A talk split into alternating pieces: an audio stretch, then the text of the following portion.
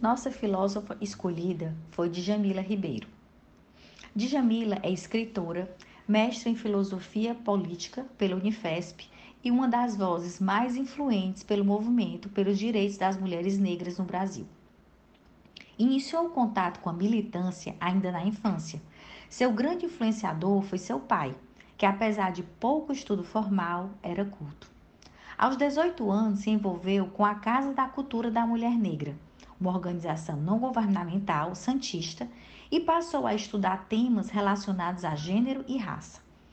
Hoje, com 40 anos, é colunista online da Carta Capital, Blogueiras Negras e revista Asmina, e possui forte presença no ambiente digital, pois acredita que é importante apropriar a internet como uma ferramenta na militância das mulheres negras, já que essa mídia hegemônica costuma inviabilizá-las.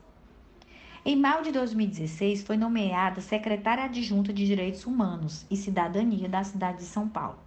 Ao longo de sua trajetória, recebeu alguns prêmios.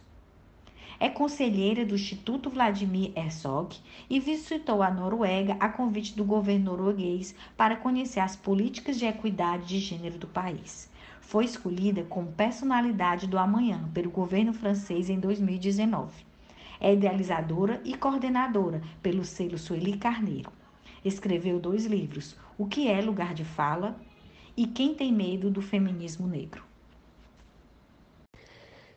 Djamila Ribeiro diz que o feminismo negro não é uma divisão entre o feminismo do branco e o feminismo do negro, mas sim uma forma de marcar que a mulher negra está pensando e elaborando o mundo e a sociedade. A palavra negra precisa ser marcada para entendermos que para ser feminista precisa necessariamente ser antirracista, pois classe, raça e gênero se intercruzam e se combinam, gerando diferentes formas de exclusão. Não se pode discutir problemas sociais sem discutirmos o racismo. Os movimentos trabalham separadamente, pensando exclusivamente no sujeito que querem contemplar e esquecem que são marcados por outras identidades. O feminismo negro nos mostra que não somos uma coisa só e muitas vezes cruzamos opressões. Segundo Djamila, o objetivo do feminismo negro é um projeto de sociedade onde não se eleja qual opressão é mais importante, porque se elas estruturam a sociedade, precisa se combater a todas elas.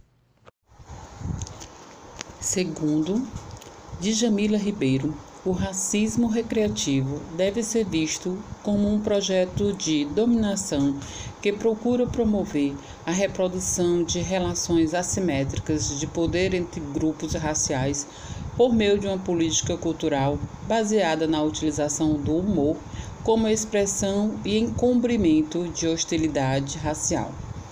O racismo recreativo decorre da competição entre grupos raciais por estima social, sendo que ele revela uma estratégia empregada por membros do grupo racial dominante para garantir que o bem público da respeitabilidade permaneça um privilégio exclusivo de pessoas brancas. A posse exclusiva desse bem público garante a elas acesso privilegiado a oportunidades materiais, porque o humor racista tem como consequência a perpetuação da ideia de que elas são as únicas pessoas capazes de atuar como agente social competente. O racismo recreativo contribui para a reprodução da hegemônica branca ao permitir que a dinâmica da assimetria de status cultural e de status material seja encoberto pela ideia de que o humor racista possui uma natureza benigna. O conceito foi elaborado pela intelectual feminista negra Kimberly Crenshaw no campo das justiças mediadas. A interseccionalidade tem como objetivo dar instrumentalidade teórico-metodológica a inseparabilidade estrutural do racismo e do capitalismo.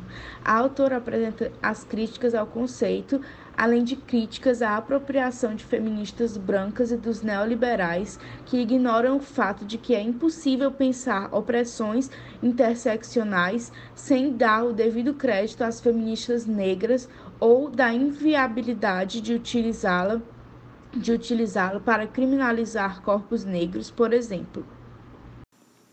Lugar de fala é um termo abordado por Djamila, inclusive é título de um de seus livros. A origem do conceito do lugar de fala é imprecisa. Acredita-se que ele tenha sido criado a partir da tradição da teoria racial crítica, do estudo sobre a diversidade. Quando se fala de lugar de fala, se fala de um lugar social, de localização de poder dentro da estrutura, e não a partir da vivência especificamente ou de experiência individual, que muitas vezes acaba sendo a confusão que as pessoas fazem.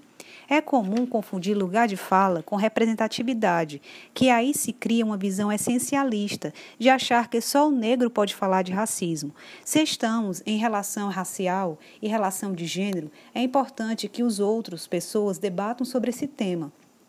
De repente, uma travesti negra não vai se sentir representada por uma mulher branca, mas aquela mulher branca, a partir do lugar que ela ocupa, possa pensar criticamente da situação da travesti, e desse lugar que a travesti ocupa. Então, todo mundo tem lugar de fala, pois está localizado socialmente, mas é como falar a partir do seu lugar sobre outras questões. Então, a pessoa branca deve discutir sim o racismo, até porque faz parte do grupo que historicamente se beneficia dele. Mas ela vai discutir a partir de um outro lugar. Então, se deixa a pergunta: como é que eu, integrante desse grupo, posso contribuir para uma sociedade menos desigual?